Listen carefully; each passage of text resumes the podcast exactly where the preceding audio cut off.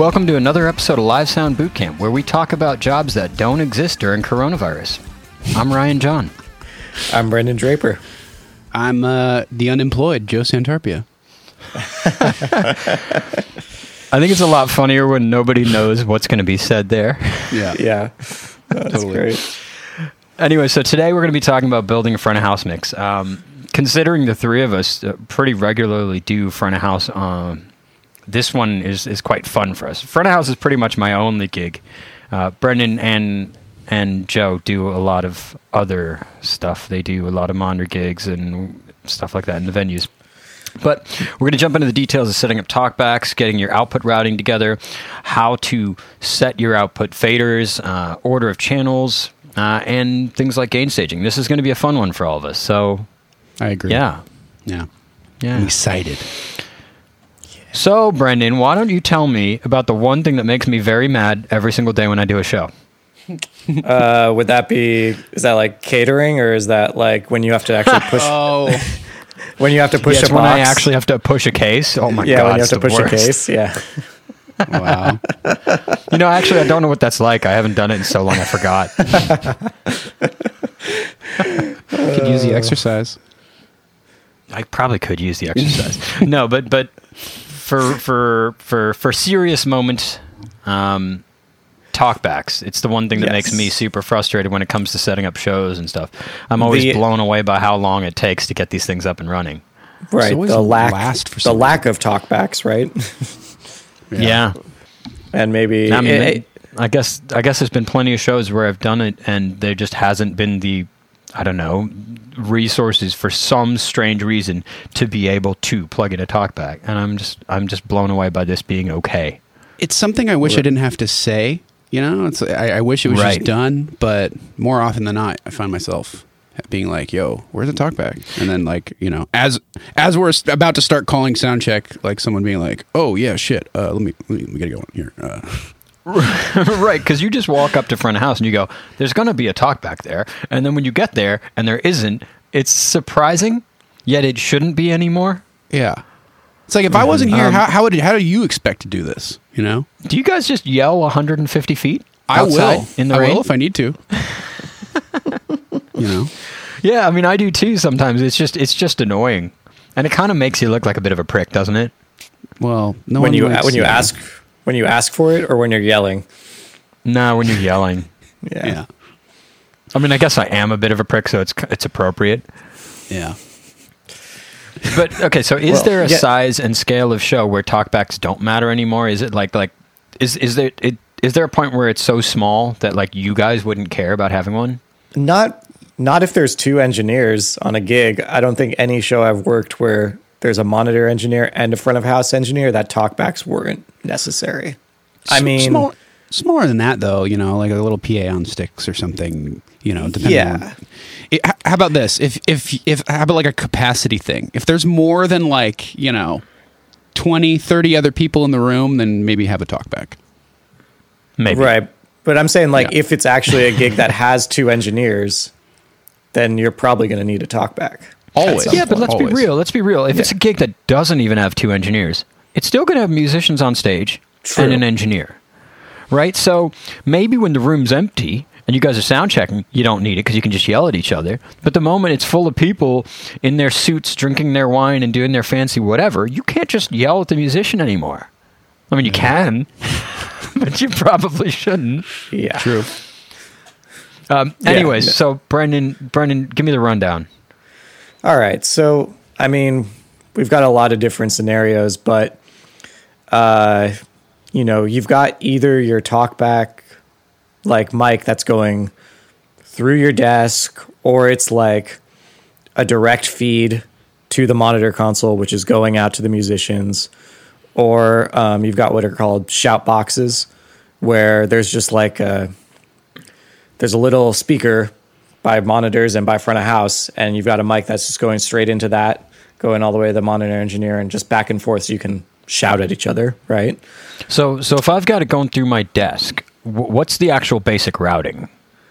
So if it's going through your desk, um, you're going to need to obviously hit a channel with your talkback, and then the output, either like the direct out from that channel, or like an aux out is going to go to one of the outputs from your desk and that's going to go down the snake back to monitors, right? And then they're going to use use a return from you as an input on their desk or or if you're using like a digital console, then it then it then it'll go over ethernet back out to like the stage box down at monitors right, or, BNC yeah. or whatever the digital snake is. Yeah. So so the basics are microphone plugged into my front of house console. I, I set up a channel where I'm receiving that microphone. Then I send a direct out to some physical output, either Right. physical output on my desk and it's going through an analog snake up to monitors, or it's a mm-hmm. physical output on my stage rack that's already up by monitors. Right. And then they take an XLR from that stage rack output and plug it into their desk into a channel so that they can hear it and they can send it to musicians, right? right, Right. exactly. Sweet. And then now I know how to do that. There you go. and vice versa, right? For the monitor engineer going to, I mean, we're talking about front of house, but yeah, kind of well, go in both Well, you know that, that that is that is something I want to mention actually, since we're talking about talkbacks. Um, it is considered kind of normal in our industry for monitor guys to plug straight into their own desks, isn't it? Yeah. right. So, so monitor guys they can speak to the stage, but at that point, front of house can't hear the monitor guy if they're saying something, right? Yep. Yeah. So, what do you do? I I have a huge problem with that, and I always tell my monitor guy to plug into the split so that I also have the monitor engineer's channel up at front of house, because I find it frustrating if the monitor engineer and the musicians are having a conversation and I don't understand what's going on, especially if they're trying to change something that may affect me, or if they're trying to troubleshoot something and I can help them by letting them know that maybe I do or I don't also receive a channel. So, what, So, you're in my opinion, you're gonna it- put him it's through nonsense. Well, I'll, maybe, or I'll put him through headphones. I mean, if it's sound check, I can put him through the PA. Why not? There's got to be a better way. Yeah, there's definitely a better way. Brendan, tell me about the better way. the better way. I mean, if, so if you want to hear your monitor engineer and what he's saying there, I mean, well, if you have like a shout, if you have like a, I guess if you had a wedge by front of house position, Oh, I don't need it to be a whole wedge. what is this? What is That'd be this? cool. this monitor? I mean, how else are you gonna how else are you gonna hear him except through the PA or through headphones on your desk? through a shout speaker, man? A Through a shout, shout speaker. It's like a Well, shout that's kind of the same thing Like, as having a wedge up there. yeah, kind of. Except Yeah, it's, it's like, like- usually like a three-inch speaker as opposed Right. to a wedge. Right, right, right. I've seen I've seen like a K12 for a concept, shout. You've seen a what? I've seen like a K12 used for a shout. Like some festivals, you know, they have that. Wow. They have them like pretty loud, or you know, or like the sound company, like you know, they're they're they might be out of shouts, you know, little shout boxes or something like that. So they just send a, just send a send Just wedge. send another PA box. Yeah, UPJ. yeah. If they got them, You know, I I uh, I uh, I have seen it where um, they, they basically set up a full-on mini PA for front of house, right? oh that rules. And I, I love when they do For that. sound It's especially good for sound checks and things like that. Yeah. Especially if it's a festival, if there's another stage happening, things like that. And they'll set it up so you can route your monitor bus through it, but you can also use it for shout. yeah, I, rem- I remember doing that at some festival. I think it was like Belgium or something like that. And it's the coolest because you can time it so it's in time with the PA. So if you cue something, you don't actually have to put headphones on. You can cue it through a mini PA that's in front of you. Yeah. But um, I, I totally stole that idea. And now when I tour, I tour with a pair of you know small studio monitors so that I can do virtual sound check before the PA is available or virtual sound check quietly without having to do anything, you know, loud for everybody else. And I've got it set up so, you know, my monitor bus feeds them. But if I hit a button on my console, the left one becomes my shout speaker and the right one becomes my monitor bus.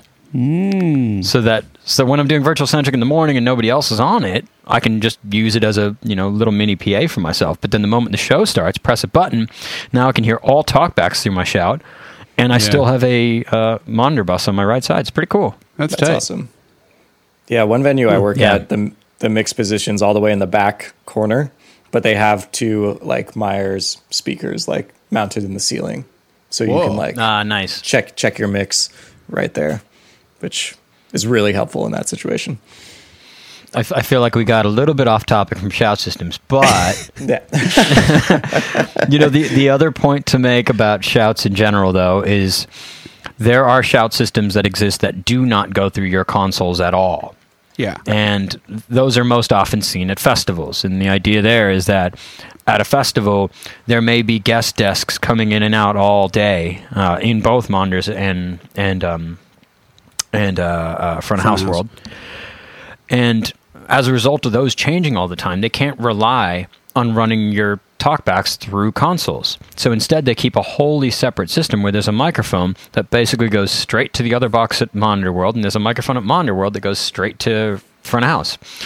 And the other bonus here is that the system engineers, the the the patch guys, the front of house tech, the systems tech, uh, monitor tech, all those guys can also communicate with each other without really interfering with you while you're working on your show or getting your stuff up and running.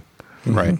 It's pretty nice. Dedicated. And then we've got ClearCom. Yeah. Communica- communication is important. you know? Communication is super important. Then we got ClearCom, which gets used a lot in corporate, a lot in theater, uh, tons in broadcast, not as much in touring live sound, but a good Right. amount It's in install live sound. It's around. I mean, what's what's the perk of ClearCom versus a shout system? I would say I mean, ClearCom is is is more of a scenario where being kind of quiet is key, or if it's so loud that you can't hear a shout, and the shout would have to be unreasonably loud. You know, so the idea is there's a beacon, which is like a light, and whoever's on you know the end point of the ClearCom can page the person on the other end with a button that'll activate this light that'll blink. In theory, Right, the call button. yeah.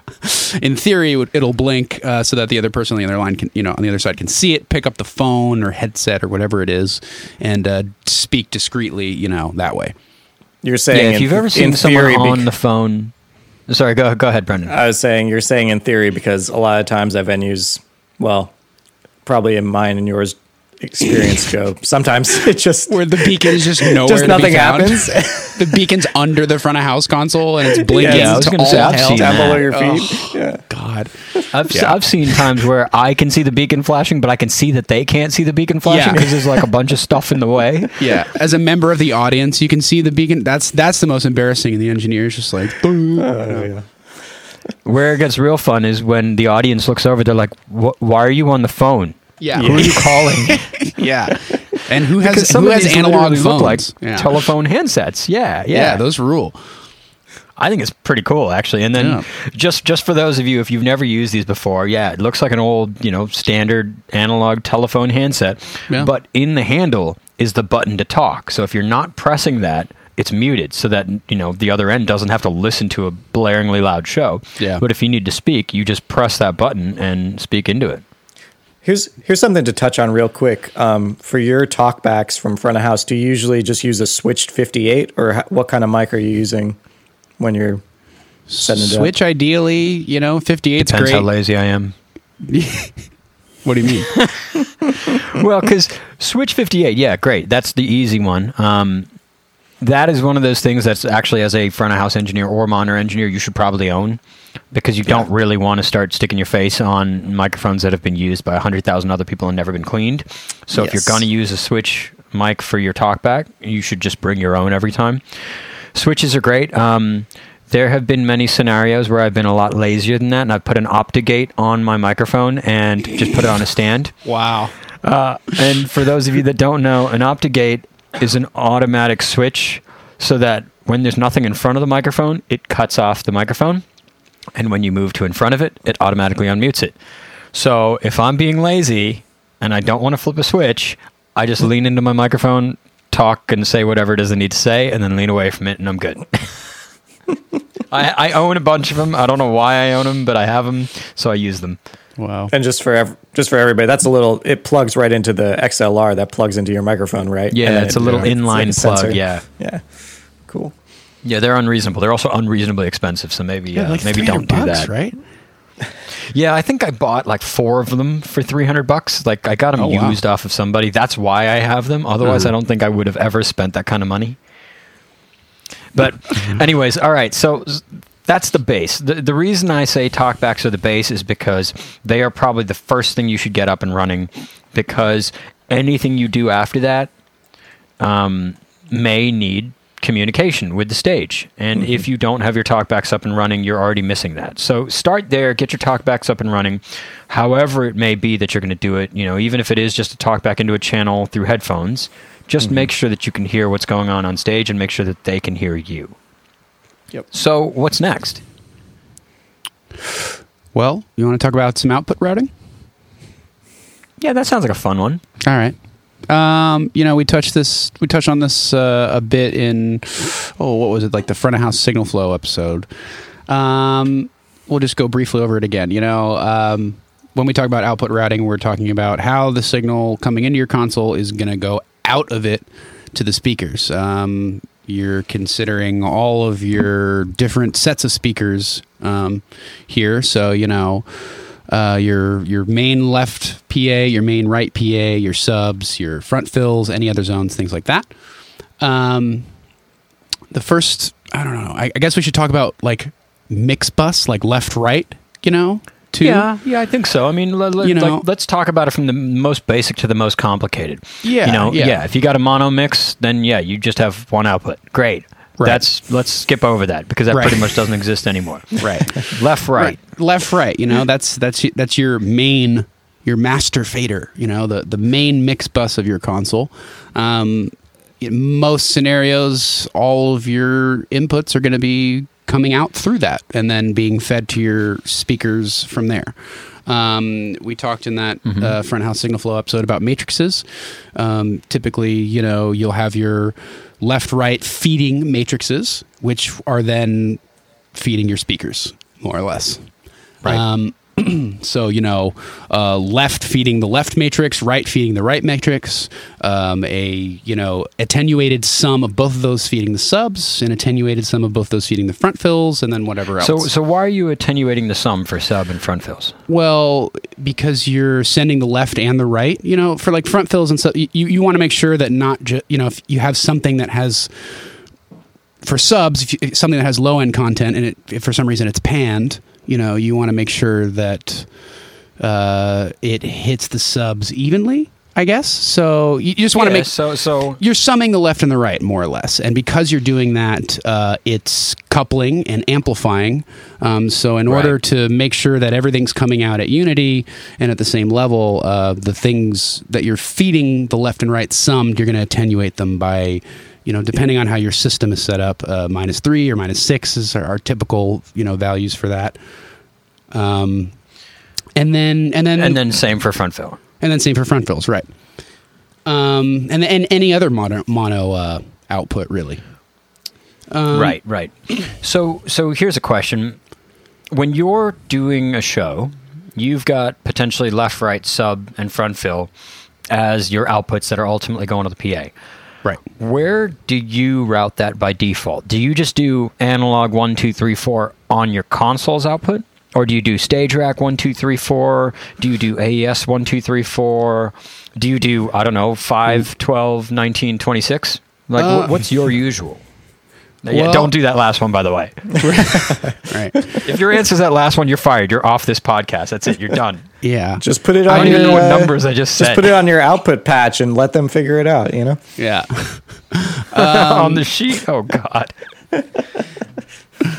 you know, um, it enti- uh, entirely dependent on the venue where you're working. You know, this might be laid out differently, but uh, you know, a standard that I've seen, you know, is like is one, two, three, four, left, right, sub, front, and that's either you know digital, uh, you know, AES, digital AES outputs from the console, or uh, or analog.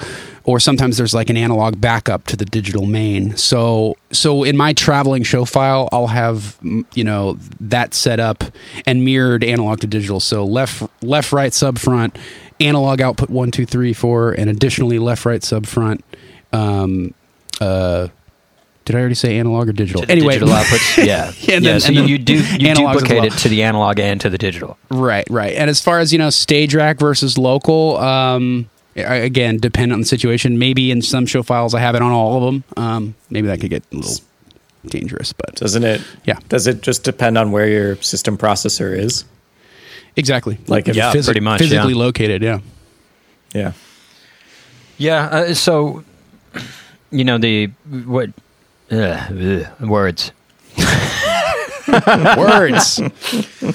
No, but uh, what I was going to say is, yeah, I mean, exactly as you said, it's a pretty much a standard left right sub fill. You know, Yeah. one, two, three, four. But I, I think one of the things to point out is that when you arrive at a venue you're unfamiliar with, it should be one of the early questions you ask. What is the output patch to your system? Like, wh- what do you need? yeah. And they just they'll tell you. They'll they might just go, we just have left right, and subs are part of left right. And you go, okay, well then I need to send them a left right, and there is no extra sub send, there is no front fill.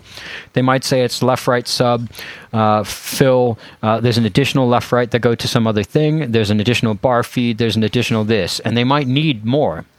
Right. So that should be an early on question you ask to make sure that you can prep your show to match it. And you know, you can do that on site, but it's certainly easier if you are already built in such a way where you have something like a matrix that does left, then right, then sub, then front fill, you know, Right. various matrices, because then it'll be easier for you to kind of reroute as necessary. Yeah. Um, And have I a- would suggest in general keep a couple extra matrices as well that are I was just gonna say your that. stereo and duplicates of mono and stuff. Okay. Yeah. yeah. A couple extras just on deck, just, you know, any other zones, bar feeds, record feeds, all that kind of thing, you know. Have a couple extra. Um yeah. So what about what about alternates? I mean, like you know, Yeah. some some guys don't like doing sub as a sum of their left and right. Right. I think I think when we're some talking guys, about some girls. Oh, oh yeah. Uh, I think I think when we're talking about alternates, we're talking about basically using auxes for outputs. Um, and you know that sometimes that applies. Sometimes uh, some people prefer to do it that way, having subs on an aux rather than on a matrix. Wh- what does Um, that mean? Um, it means that you're to feed your subs, you send from an aux, basically. So instead of left right feeding your subs, aux whatever feeds your subs, and that's done then and then sent to the subs per channel from its aux send. Gotcha. Yeah. Um, one, you know, a, a- you know, a, a lot of conflicting opinions on that, and you know, everyone does their own thing. Generally speaking, I'd say like smaller club scenarios, subs on an aux tends to be maybe a little bit more useful. Don't want to get into too much hot water saying that, but um, I, I don't disagree with you at all. you what? For for once, I don't disagree with you at all. Yeah. right. Um, one value I will say that it does have, even if you're putting your aux-sends at Unity, is it physically. It's a way to routing wise physically remove something 100% from the subs. So so you can create a scenario where there's no way, no matter how, where the high pass filter is at, uh, that a vocal will end up in you know being amplified f- by the subs. You know, and Right, right. Take with that what you will. You know, Yeah, and, and, and some of the typical paths for that is is people will typically send a kick drum to it, maybe a floor tom to it, bass Right, guitar, key bass. bass, and maybe some playback if it exists, and Right. that's it. And subsequently, that means uh, pun, good pun. subsequently, uh, that means that your subwoofer is not dealing with all the extra other instruments on stage and sending it that way as well. And you can send the sub level at a different level than the level to your mains. yeah, exactly. And and where that gets kind of useful, exactly as Joe just said, in small clubs, sometimes the level between the mains and the sub is not necessarily linear. Or maybe when the room fills up, the the low end kind of moves in a different way than the rest of the PA does because you know, it's- maybe it's just not set up in an optimal way, right? In that case, you can use this to control just the amount of low end from a kick drum, rather than turning the kick drum up to the whole thing. Right, Or right. same for ba- or same for bass and same for other instruments. And and as Joe said, you know, you can keep the sub send a little cleaner. What's what's the negative to it though? Well, I mean, for- this is yeah. Go ahead. I mean, for one, you eat up an aux, and so if you need more aux sends for like effects or mm-hmm. whatever, you you're down one. There's that. There's definitely that. And the, my my biggest negative is that your record feed is never remotely correct. True. if you've Right. been using subs on an aux because you're kind of controlling the management of your show using this alternate mix and hmm. then when you listen to your record feed it's often not very representative of what the show kind of was. But, you know, again, if we jump back to Joe's point, in small clubs, your record feed is often way off anyways because you Yeah. don't necessarily need that, you know, blaring overhead in the mix. Yeah. And you don't necessarily need those blaring guitar amps in the mix. So your Yeah, record you might feed's not not really going to be that representative anyways. Yeah. Yeah. So there are other scenarios where, where people put stuff on auxes as well, like front fills every once in a while, right? Yeah, yeah. It's you know I've seen it done. Um, it, there's a venue in San Francisco called the Chapel where the stage is kind of in the round, or or it's like a half circle. Sorry, and uh, Okay. a good amount of the crowd gets in front of the PA, and the front fills are kind of a, a touchy thing, and the and the the engineers there have it set up so that the front fills are actually on an aux, and um, that way they can keep things like guitar amps out of them because the people standing Right. like on the lip of that stage are getting absolutely blasted like directly to the face with guitars, and they have no need for that in the front fills, you know, um, things Right. like that, you know. Yeah, I guess the idea there is that anything that's not already making noise on stage, you can choose to put in front fills. So, for example, a vocal, it's that's not amplified on stage. Maybe keyboards, they're not amplified on stage. Yeah, You know that kind of thing, and thus you can build a completely separate submix for those front fills that is Right. not related to your left right. it's definitely complicated. It definitely like takes some more time, and um, you know, sound checks are it, it, complicates sound checks for sure. But you know, in the end, it's useful. Yeah, and and you know, at the end of the day, you also have to remember that the mains and the front fills do overlap at some point in physical space.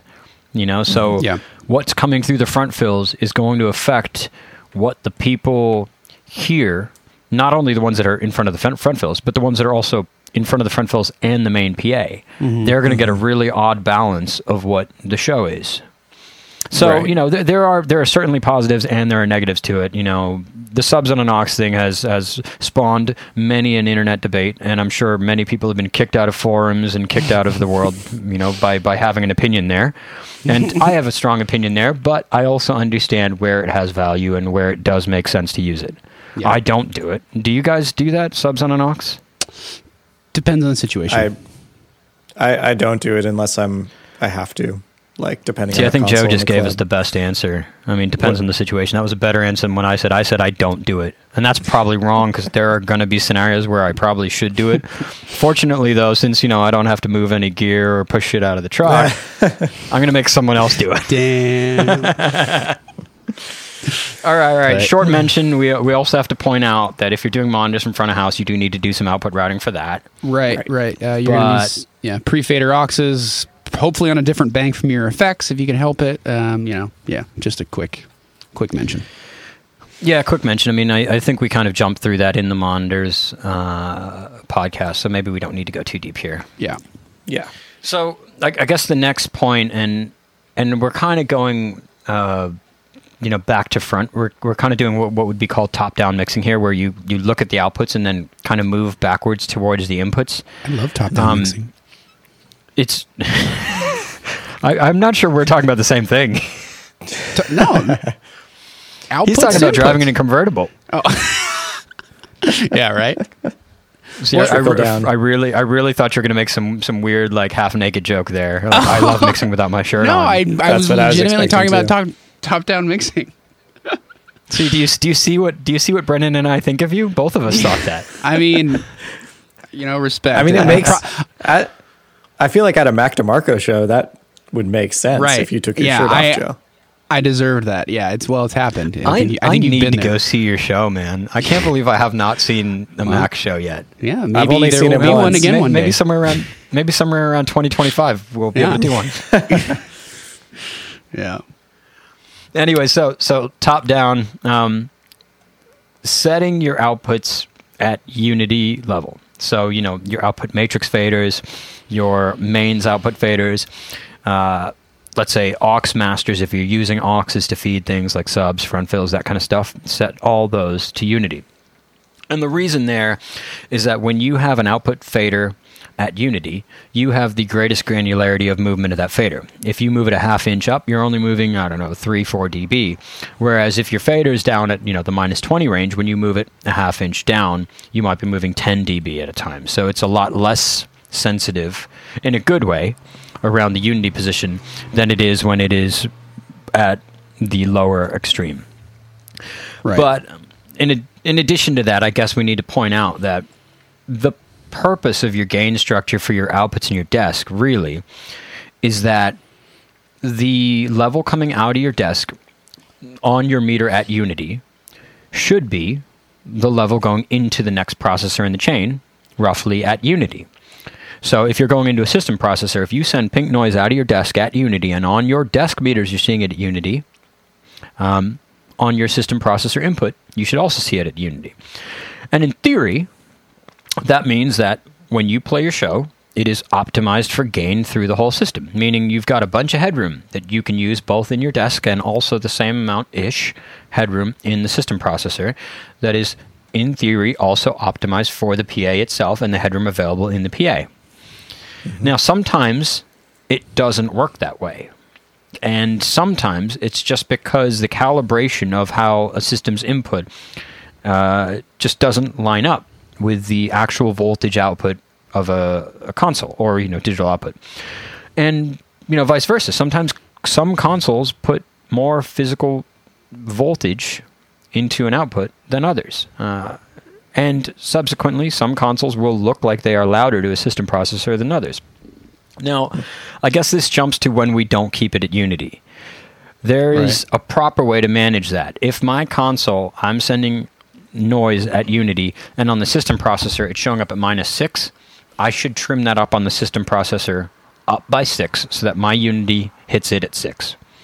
And if it's the other way around, if my console sending out at Unity shows up on the system processor at plus nine, we should trim that down on the system processor so that my Unity shows up as the system processor's Unity.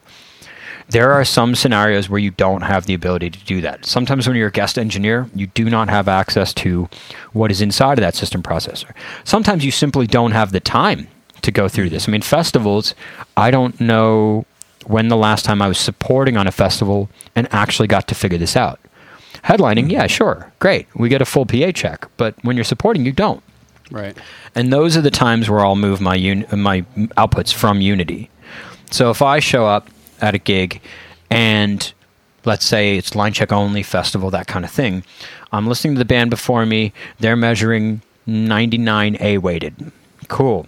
And when my show starts right away, um, on that first downbeat, I'm like, oh man, we're only at 93, and it should be more than that. I will take my matrices and push them up Mm-hmm. and sometimes it works the other way. But I will say it is a lot easier to turn a show up than it is to turn a show down. I don't know if you guys have ever experienced that. Have you I ever come out of the gate too hot? Yeah, it, I I would say that that depends on again depends on the situation. You know, big big PA versus smaller PA kind of thing. You know.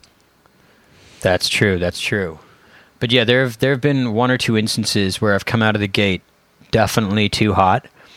And from an impact perspective and an audience feel perspective, coming out hot and mm-hmm. backing it off always feels like you're making it small. And it feels weaker than it did a moment ago. Mm-hmm. Whereas going the other way, it feels nice and big as you kind of tuck it upwards, you know? Yeah, yeah. Right. Yeah, because on that first chorus, you can pump it up, you know, to like Totally. louder up.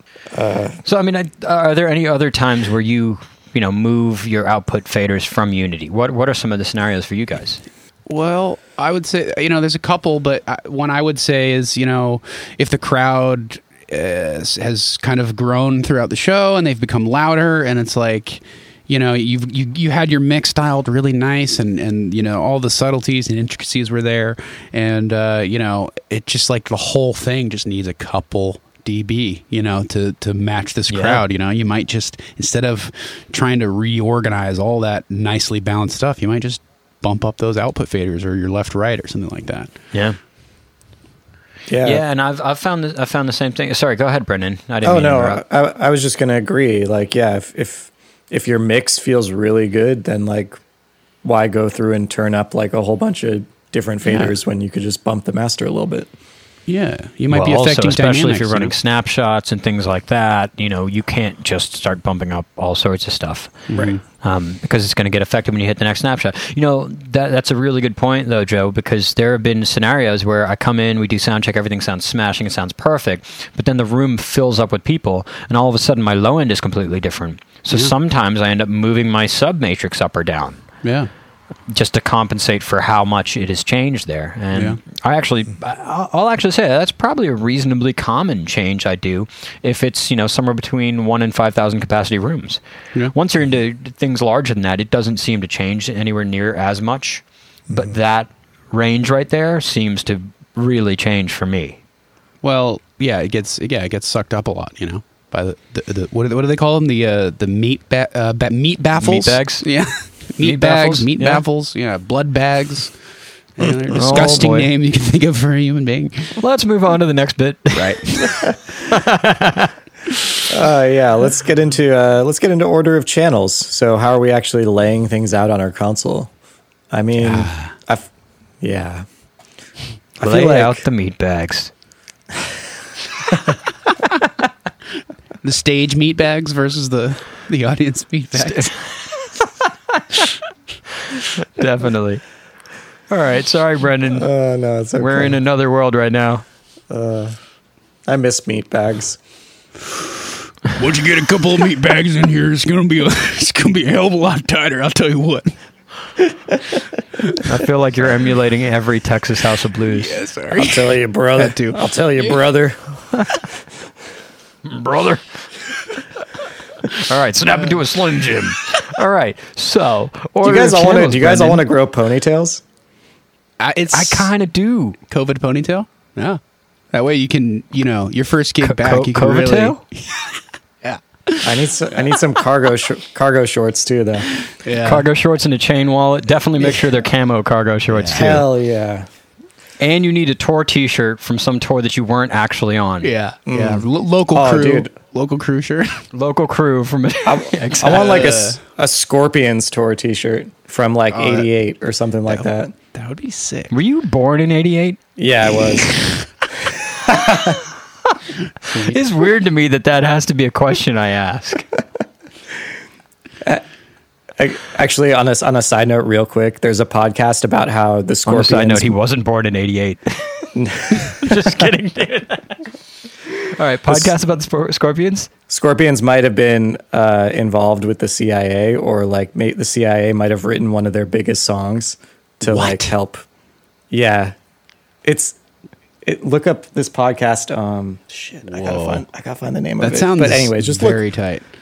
I'm pretty Yeah, sure if, if- you Google Scorpions Yeah, look- you will find some interesting stuff. Yeah, look up Scorpion CIA. Oh, it's called Wind of Change. That's what it's called because that's what the song's called. Were they narcs, look that up.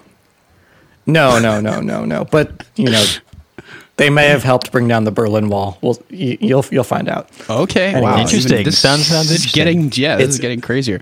It's pretty fun. Cool. Okay, uh, let's get back to it. Uh, or, or- Channel channel order. Back on topic. Yeah. channel order. Okay, so we've got. I mean, the big difference here, right, is if you're on digital or analog. Right. Um, obviously, on- on, digital desks, you can rearrange. A lot of times, you can just. I mean, sometimes you can just like drag and drop and rearrange your channels.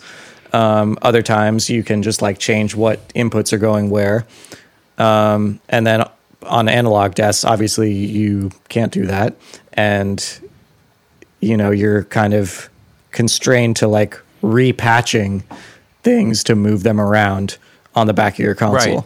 And and I guess that is that's a difference between the physical patch and the layout of the channels on your surface, right? Mm-hmm. Right. Yeah, like Yeah. like channel 1 doesn't have to be fader 1 on a digital desk, but on an analog desk, if the input is patched into channel 1, it has to be the first fader on the desk. Right. right. Right, right, right. So what do you guys do for typical order?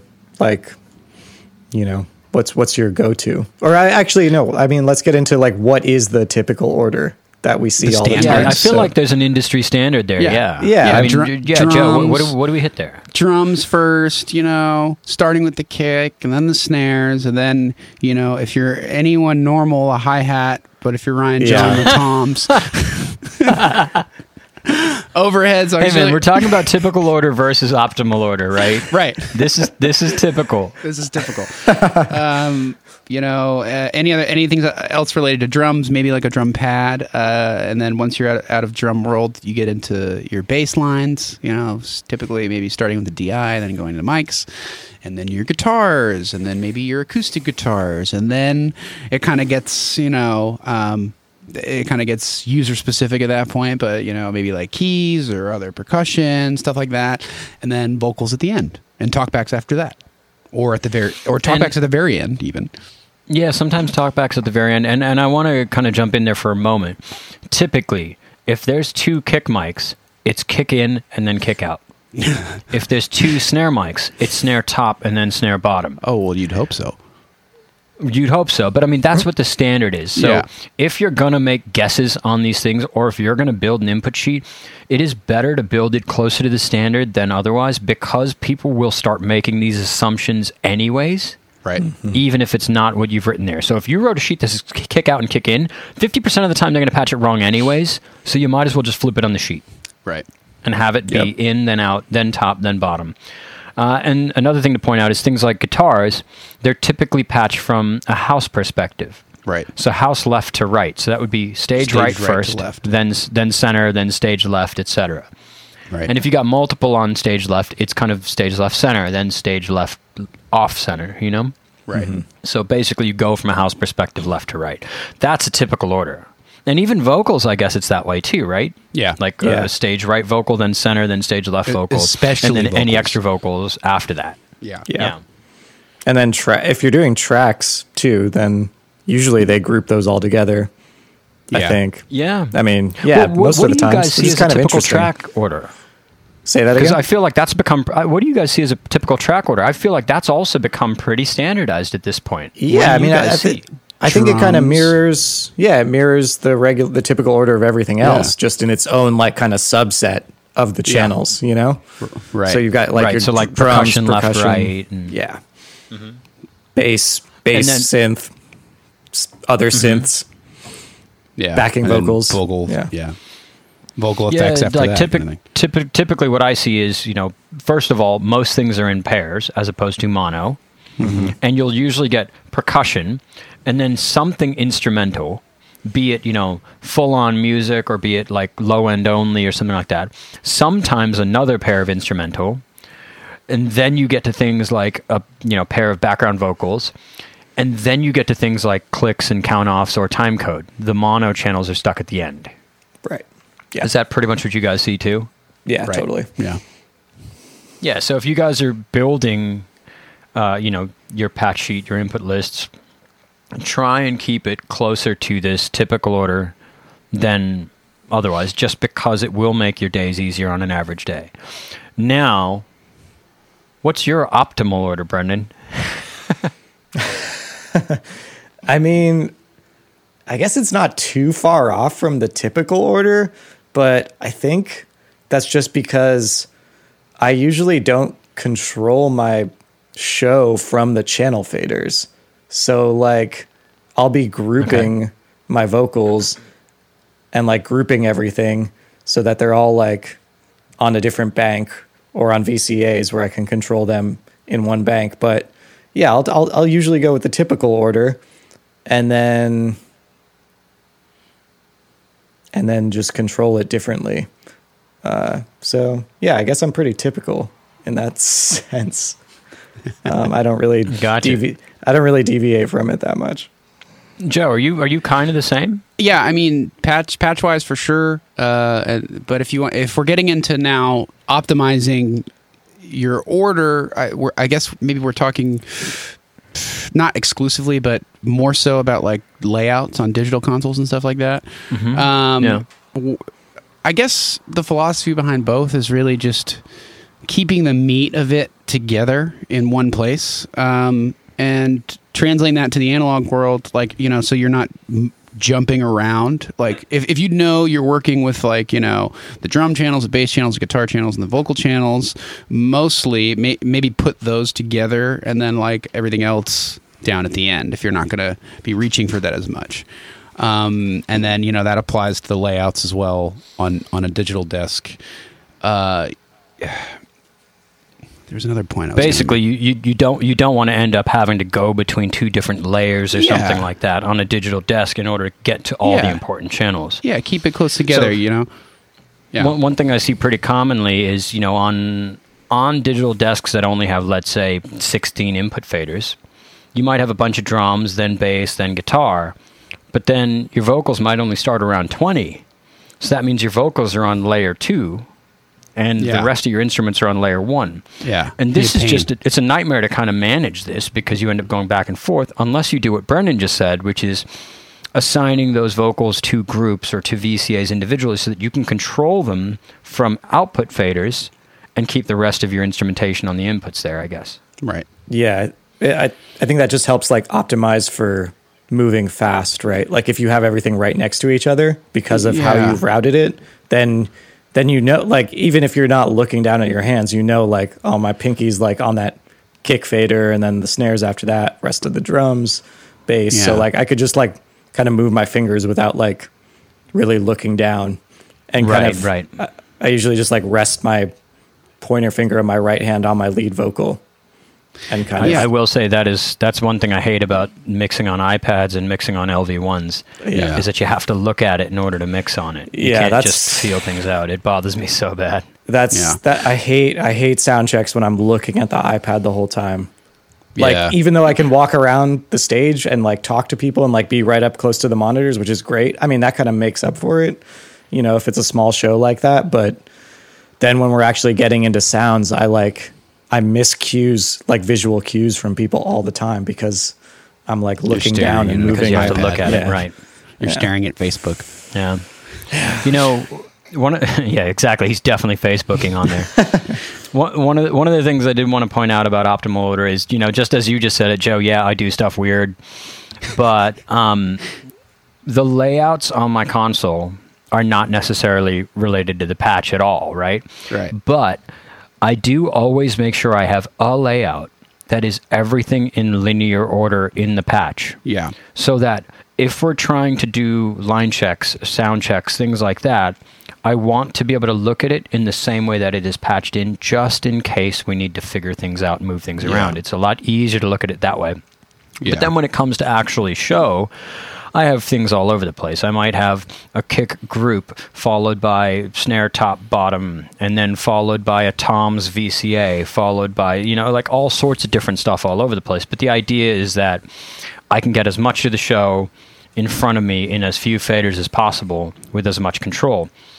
Yeah. Um, but one of the other things I like to do on any desk that allows you to have multiple layouts is when Song you specific. do line check. Well, first of all, yeah, definitely the song specific. Definitely that, because some songs might have the acoustic guitar, other ones might not. right. Um, but when we do line check, for me, it's typically one, maybe two guys running around on stage to make sure everything works, right? So there might be a guy up on the drum riser and he goes through everything on the drum kit. Now, all my drum inputs might be pretty close to next to each other, but maybe I got a drum vocal that's stuck down at the end next to my vocals. So what I'll do is I'll make a layout that is everything drum riser. It'll be all the drum inputs, all the drum pads, uh, the drum vocal. It'll also be all my drum groups. It'll also be all my drum effects and effects returns. And then when that guy, that's tech, goes over to, let's say, keyboard riser, everything that's on that side of the stage is in another layout for me.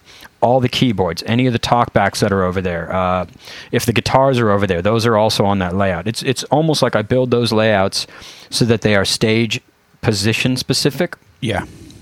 and it also includes any of the effects and effects returns that would go with those, such a such that when that guy goes from riser one to two to three to four to five or whatever, I press one button and I have everything that he's now in front of. Press another button, I have everything he's now in front of. Press another button, everything is now in front of, and that is different than the pat or the layout I use for the show itself to mix the show. Does that Right. make sense? Right. You know, with the layouts and stuff like that, and and optimizing the order, what it comes, it's it's, it's the philosophy of doing everything you can to make things brainless for yourself. Like you, Yeah. you know, there there are so many. There, it's there's it, you know. audio is so complex. There's so many. There's so much going on.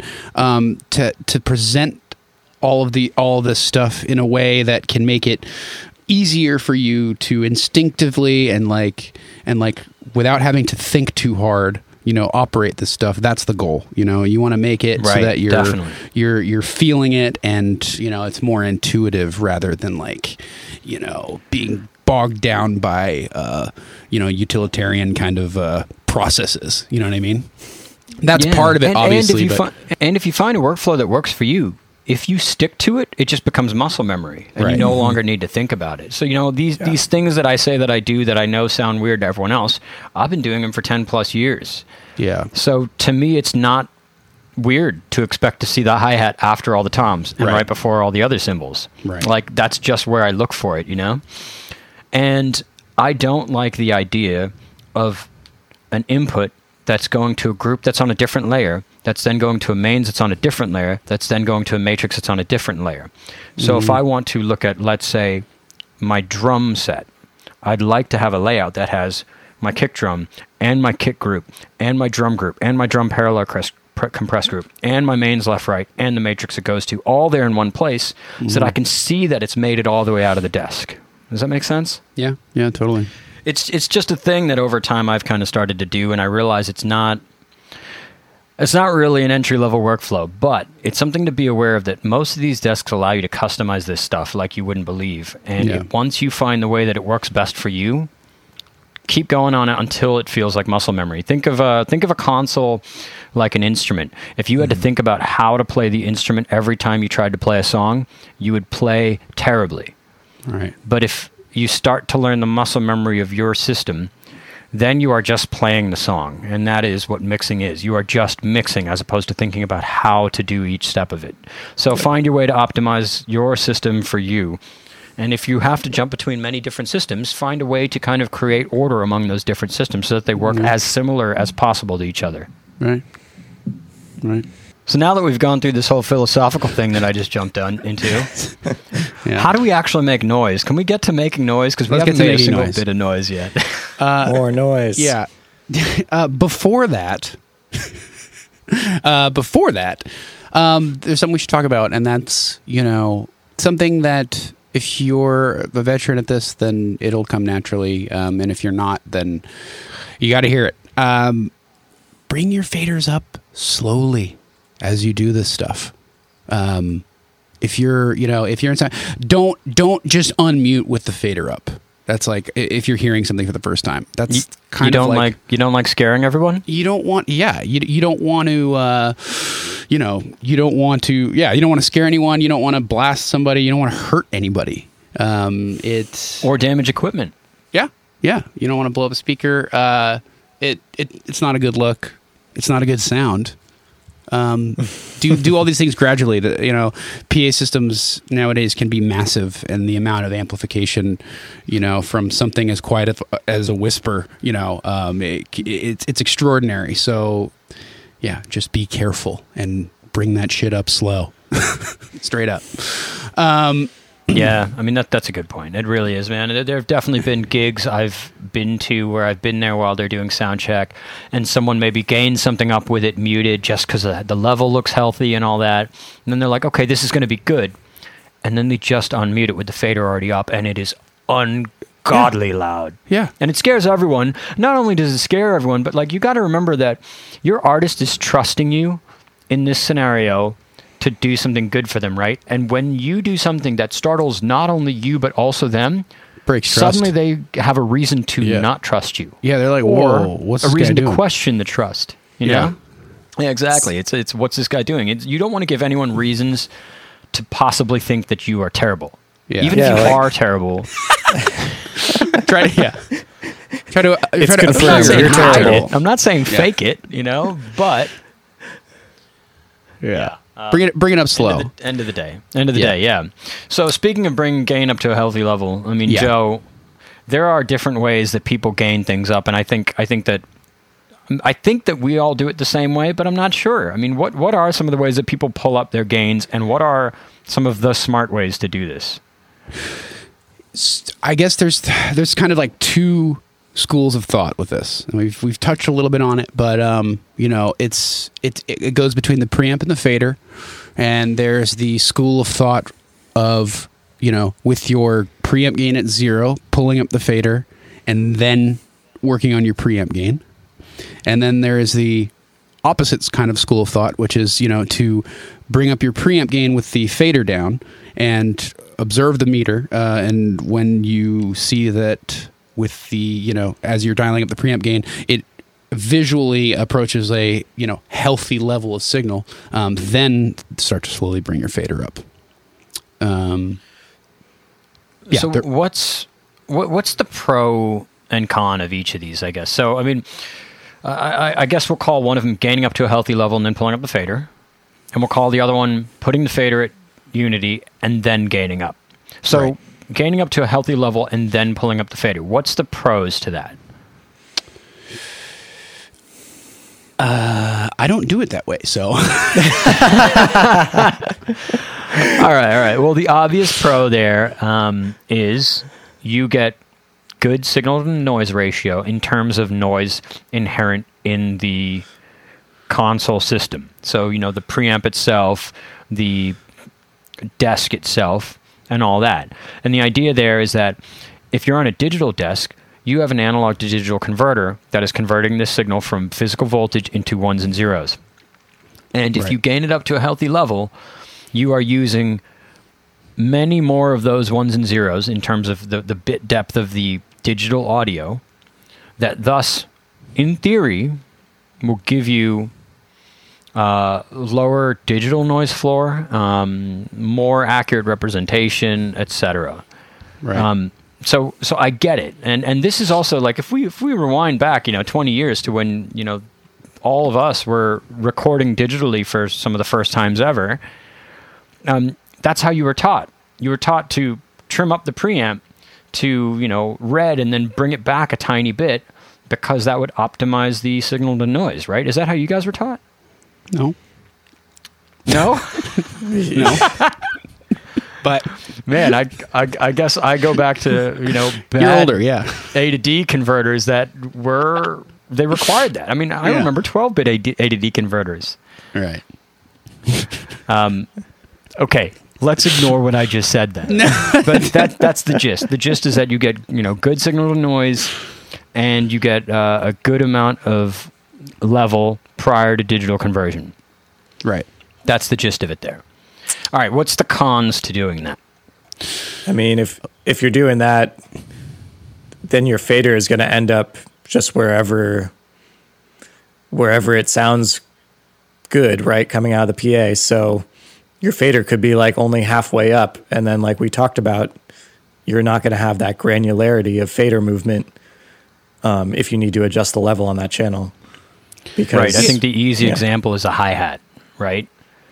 Because if you actually gain up a hi hat to where it looks like healthy level, Right. it is so freaking loud Yeah. when Yeah. you actually put that fader up at unity. So you're going to end up with that fader at like minus 40, For at which sure. point you move it a quarter of an inch, you're moving at 10 decibels. Yeah, totally. So, you know, your fader resolution is really low once you're down there. Yeah. All right, so what about what about the other method, putting the fader at unity and then gaining it up? What's the pro? What's the con? I, I would argue that at that point you have like a sort of established mix at that uh, th- then with with all of your faders at zero um, and then it's just small movements from there you know um, it's like you said with the hi-hat you know your hi-hat isn't gained to all hell it's fader sitting at zero and and you have that granularity of, that's appropriate for that instrument you know um, yeah maybe the signal's not hitting yellow but you know t- pushing the fader up 3 dB, you know, you're going to hear a hi hat come up 3 dB rather than, you know, if it was jacked and then, you know, I don't know. It just seems it, it seems a little Yeah, neater, Then, then neater moving, visually. Moving moving your fader 3 dB when your fader's down at minus 40 is really hard. Right. Exactly. Um, any cons? Ye- I again, this is this is kind of how I operate, and and what I find takes me out of that workflow the most is um, hitting hitting thresholds for certain dynamics processing that I want to use. Um, You know, it living by that. Sometimes uh, my preamp gain is too low to open up a gate or a, a PSE or you know hit a certain compressor um, threshold.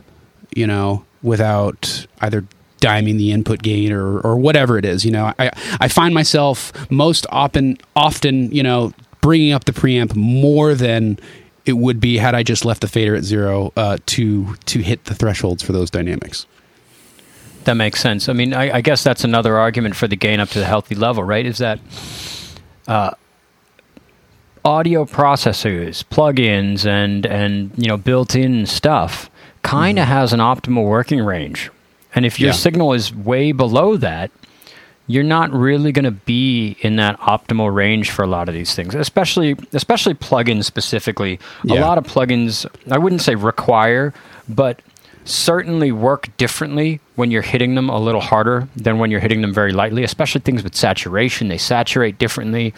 So, in those regards, if you've got your signal trimmed down really, really low, you might end up in exactly the scenario you just described there, Joe, where mm-hmm. it's not really hot enough to actually effectively use that plugin yeah. or that processor.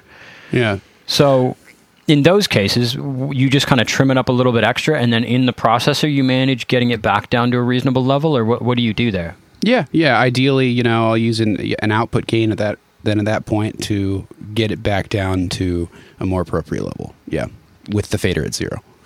You know, sometimes sometimes that's just not in the cards, or I don't have time, and you know what? The fader's going down or up or whatever it is, and that's and that's how we're doing things that day. You know, be be uh, dynamic and be responsive to the situation and adaptable, but uh, you know, yeah. You know, you know, one thing I I do want to point out that kind of goes with what you just said is that um, a lot of people do a lot of their gain staging inside of plugins you know they'll they'll put a compressor on and the output of the compressor will be significantly hotter than what was actually going into it. And you know of course it sounds good. Maybe it's compressing well but you know it is also louder. In those scenarios if for any given reason your plugin stops running and it gets bypassed your, your whole mix falls apart. Yeah, the whole thing's done. cooked yeah. So you know it is in best practice to try and keep the level going into a plugin the same as the level going out. So if that means with the what that means is that with the plugin bypassed versus with it on, the overall level of the signal is about the same. You know, the plugin mm-hmm. might be doing great things to it, compressing it, making it all nice and juicy, but the overall level is about the same, such that if somehow, for any given reason, let's say your external wave server goes down and you have that, to hit that, that oh shit button, Never, never, ever does that happen. In fact, usually you can't even get it up and working, so there's no reason for it to go down. There it is. There it is. I was waiting for it. All right, I'm burning it. I'm sorry. I That's apologize. Awesome. Uh, no, but um, you know, if if your plugin server or whatever it is that's hosting this extra audio goes down, you still want your mix to work. Yeah. You know, maybe it's not going to have all the pizzazz and all the fun uh-huh. and all the cool stuff you got going on, but it needs to work. Did you uh oh for a good reason? Yeah, I lost you guys there for a sec, but just continue. It's all good. You're back.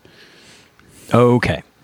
But anyways, yeah, the just just there is you know if you're if you if you got this stuff going through a bunch of plugins, you just want to make sure that it does hit it at a reasonably healthy level.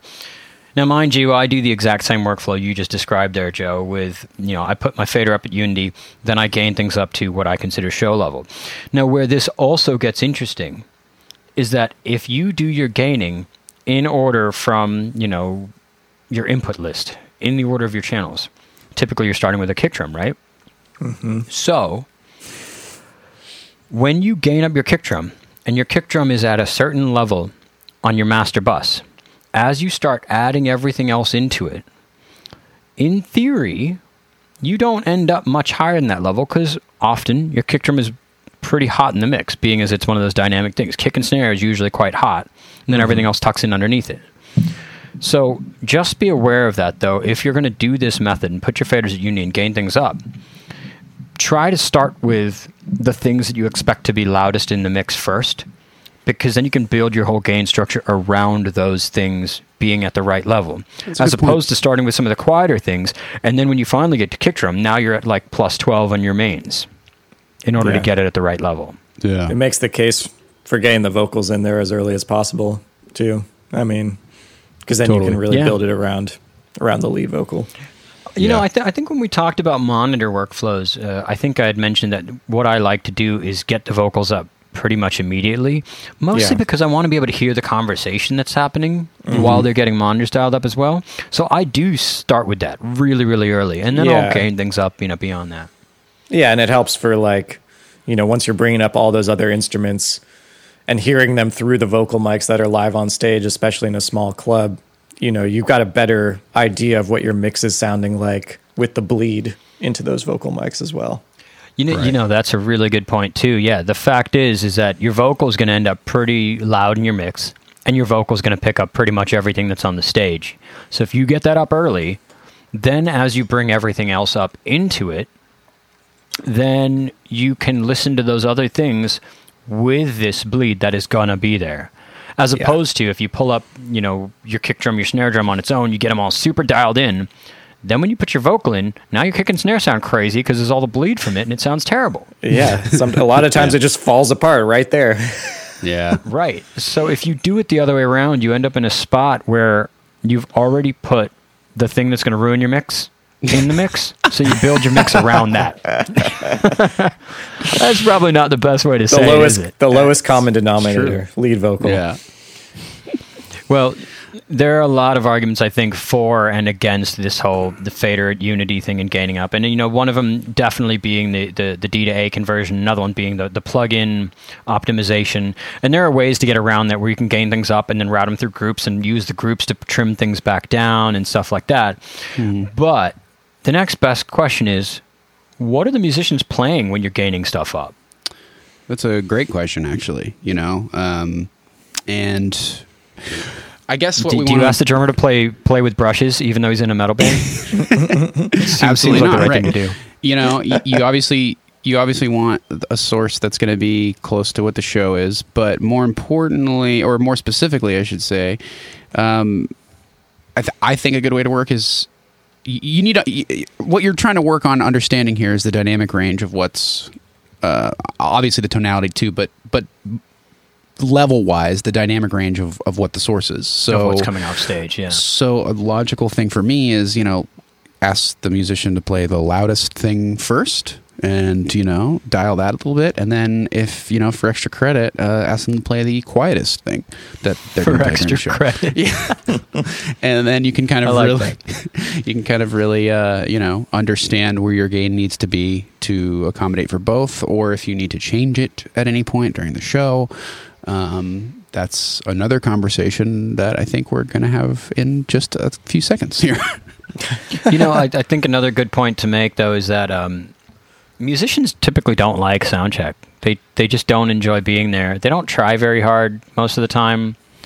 And to when you motivate them. compare a musician's energy during sound check to the energy when there's a couple thousand people in the crowd screaming for them, you can. I, I mean, it makes sense. They're going to play louder. a little differently. So, especially with drums, expect at least twenty percent hotter volume when the Mm-hmm. show hits than when you do sound check. I feel like that's just common, right, across this whole industry. Is that is that, is that how you guys see it too? Yeah, Yeah. totally. I mean, I, I, I definitely, when I'm gaining things up, I keep that in mind for sure. I just like leave leave the extra headroom just in case.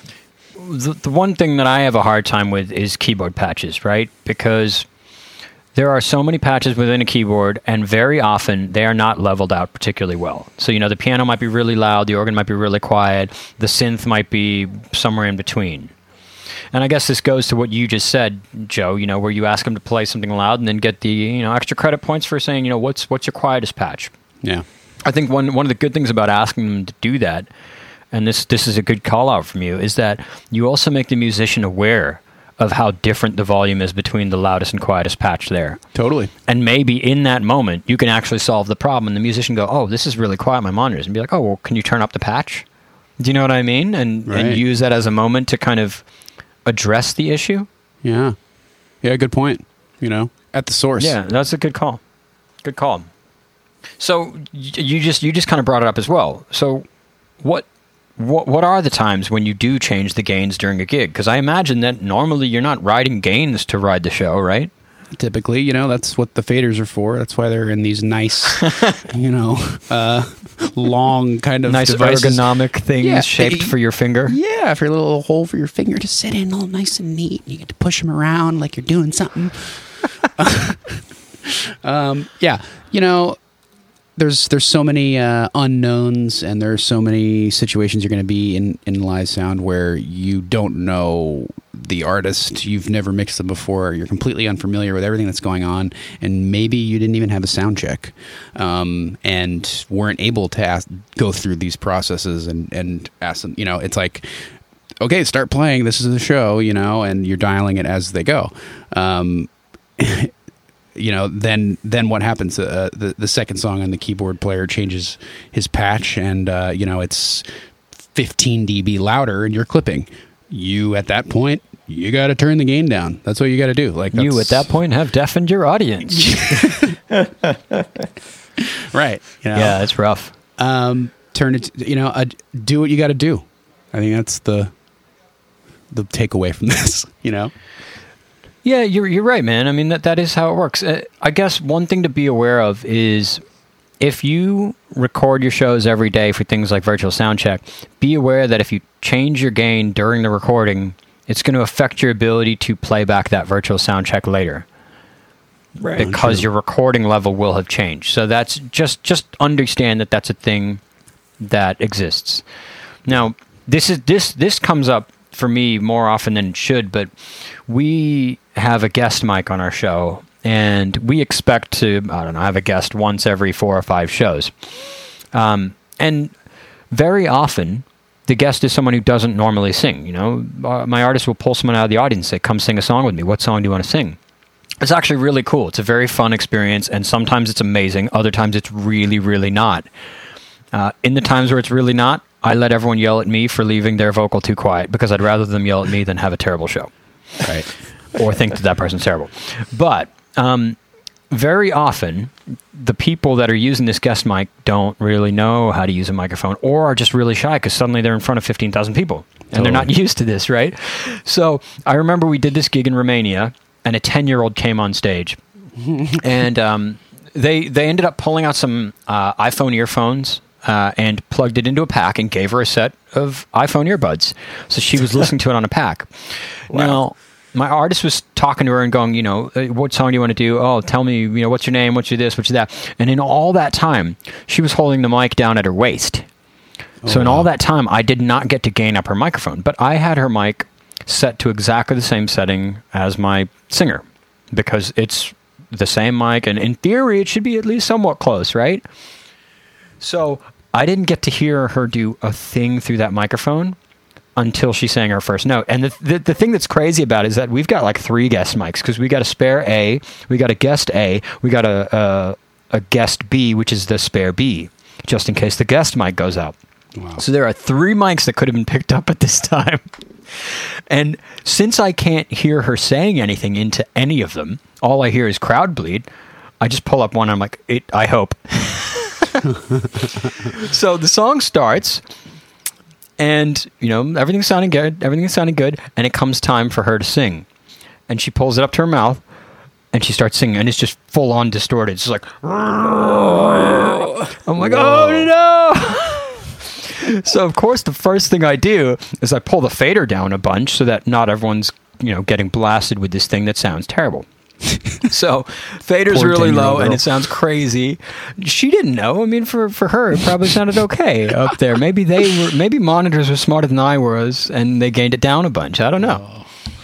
So as she's going through this first verse, I'm like, first of all, just pull it down just to make sure it's something normal. And then after doing that, so no one's going deaf anymore, I go to it and I'm turning down the gain while turning up the fader. It it, it took a took a good I don't know five seconds to get it done and get it done cleanly. But that five seconds felt like forever. Yeah. It felt like it was like 20 minutes of me trying to figure out her vocal. but it, yeah, it, it, it happened. But yeah, I mean, I watched the video later and uh, yeah, it was only like five seconds, but it felt like forever. Anyway, story time's over. That was a good one. 10 years old. How could you, Ryan? Oh my God, she was so good though. Like, I'll, I'll have to send you guys a, a link to the video of that, and you guys will just make fun of me for the distorted mic at the start. But I feel like you guys will enjoy it. And this this little girl knew all the ad libs too. So Oh, it's wow. not like she knew the record version. She had obviously seen videos of the show before or something like that because she did all the live vocals, not the record vocals. Oh, and she Whoa. knocked it out of the park. It was awesome. Wow, that's crazy. Yeah, yeah, it was a good one. Anyways, I feel like that's a good place to stop, though, for the first steps of building a front of house mix. At this point, we've gone from how do you get everything routed, and now you actually are making sound. Yeah, Um, good start. Yep. I think, I think, I think part two, we should probably get into the details of you know all the more complicated stuff: high passes, low passes, EQs, gates, compression, grouping, VCAs, and just kind of how you manage the show, right? Right? Yeah, sounds good. All the knobs. All what the do the knobs. knobs do? Yeah. That's that's what the episode should be called. What do the knobs do? What Right. do the knobs do? Like, what does the Oh, fox God. say? Yeah, yeah, yeah. You- I'm sure you guys have been asked by people, do you know what all those knobs do? Oh, oh. Jesus. Yeah. So many How times. is that a question that people still ask? How do people not know that this is a joke at this point? I don't know, man. Uh, you know, it's the same. It's the same. Like why people still scream "Freebird." Like I can't. I don't know what is going through these people's minds. But you know, hey, I feel like half the people that yell Freebird don't even know the song anymore either. yeah, yeah, They're like, oh, oh, that's Freebird? yeah. They're like, "Oh, that song sucks." What? What was I thinking? Why am I, I don't, I don't requesting like that song. I, should I should have yelled Umbrella. we should make that a thing at all the shows now. We should just start yelling Umbrella. I Yeah. feel like either people are going to assume it's raining or uh, something confusing. Yeah. No yeah, one's going to think of the song. No, no, they won't. Yeah. All right, all right. Anyways, thanks for listening, guys. Like, subscribe, all those things. Tell all your friends, and um, we'll catch you on the extension next episode of this, where we get pretty deep into front of house mixing. Yeah. See you next time.